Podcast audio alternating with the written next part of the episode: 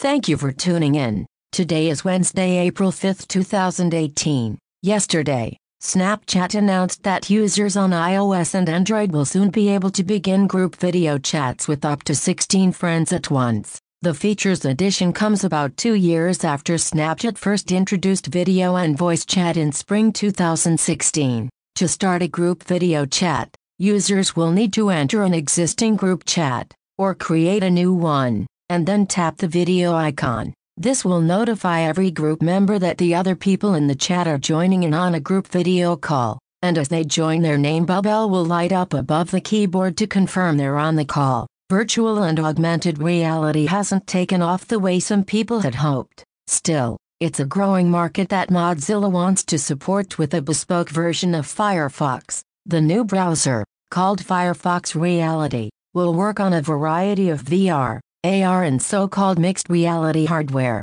There's no word on a release date, though, or what the experience will look like. Mozilla has given a few clues. However, it will be open source, for instance, and truly cross-platform, unlike some of its rivals. It should also be fast, like Firefox Quantum, and offer better protection than native apps. The promise of cryptocurrencies and blockchain technology in general is decentralization. Proponents say that if power is spread out to many different people and groups, then no single entity can impose its agenda on the whole network. In practice, however, cryptocurrency communities rely on many centralized tools. For example, much of the discussion within cryptocurrency communities takes place on Twitter and Reddit. Using popular services like these is good for accessibility, but occasionally relying on a mainstream entity backfires on the cryptocurrency proponents. Last week, MailChimp,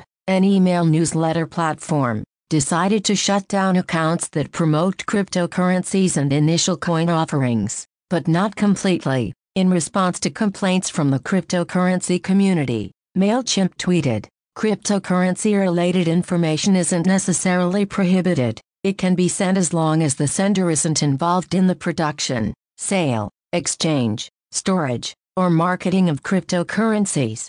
Popular Password Manager 1Password has a new subscription product aimed at business users with larger teams. The new offering, 1Password Business, replaces the Teams Pro plan with what's billed as additional features and flexibility. Although existing Teams Pro users can choose to stay on it for now, or opt to switch to Teams or Business if they wish. 1Password Business is priced at $7.99 per user per month, which includes a free 1Password Families membership for each user to extend workplace security hygiene to employees' home computing environments too. 1Password Business provides the features you need as a larger team. It gives you the tools to protect your employees, secure your most important data, and stay compliant. Your administrators will love it for the control it gives them and your employees will love how easy it is to use, writes AgileBits in an introductory blog for the product. When you look at the number of data centers the hyperscale companies are developing worldwide,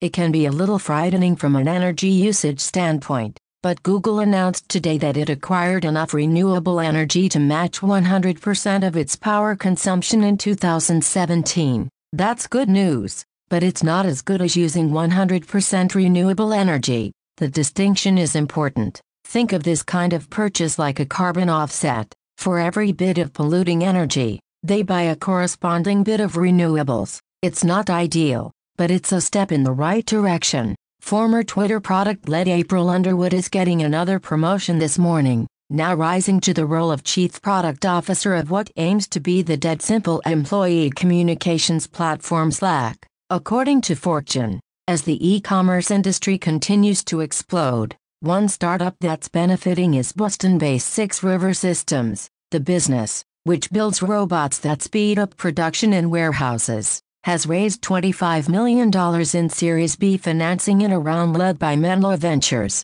with participation from Norwest Venture Partners, Eclipse Ventures and iRobot. Six Rivers says it has gained early traction with its robot, Chuck Jerome DuBois, founder and CEO, said that he believes Six River has built the first and only collaborative robot with the associates in the aisles doing the work in other words. Six River aims to help humans be more efficient. Four years ago, Mark Karpelès became one of the most controversial figures in the fledgling cryptocurrency space after his exchange, MT Gox, abruptly went down along with 850. 000 Bitcoin Now the controversial MT Goxia is back to apologize for his mistakes. In a Reddit AMA session, Karpelès took a moment to address some of the criticism aimed at him and the way he handled the MT Gox bankruptcy. Here are some of the more interesting things he had to say. I did my best trying to grow the ecosystem by running the biggest exchange at the time. It had big problems but still managed to hang in there for a while, a quite long while, even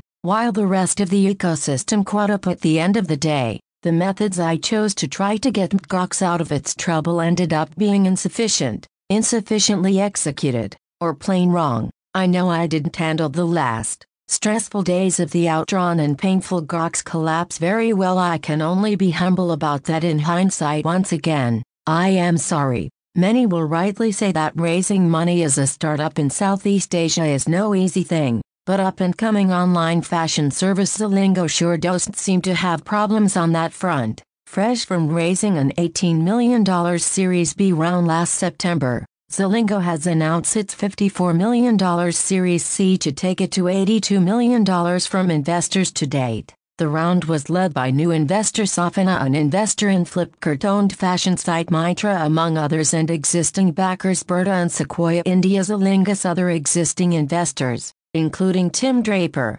SIG, Venturra, BEENEXT and Manik Arora, all took part, with Amadeus Capital joining the party, too.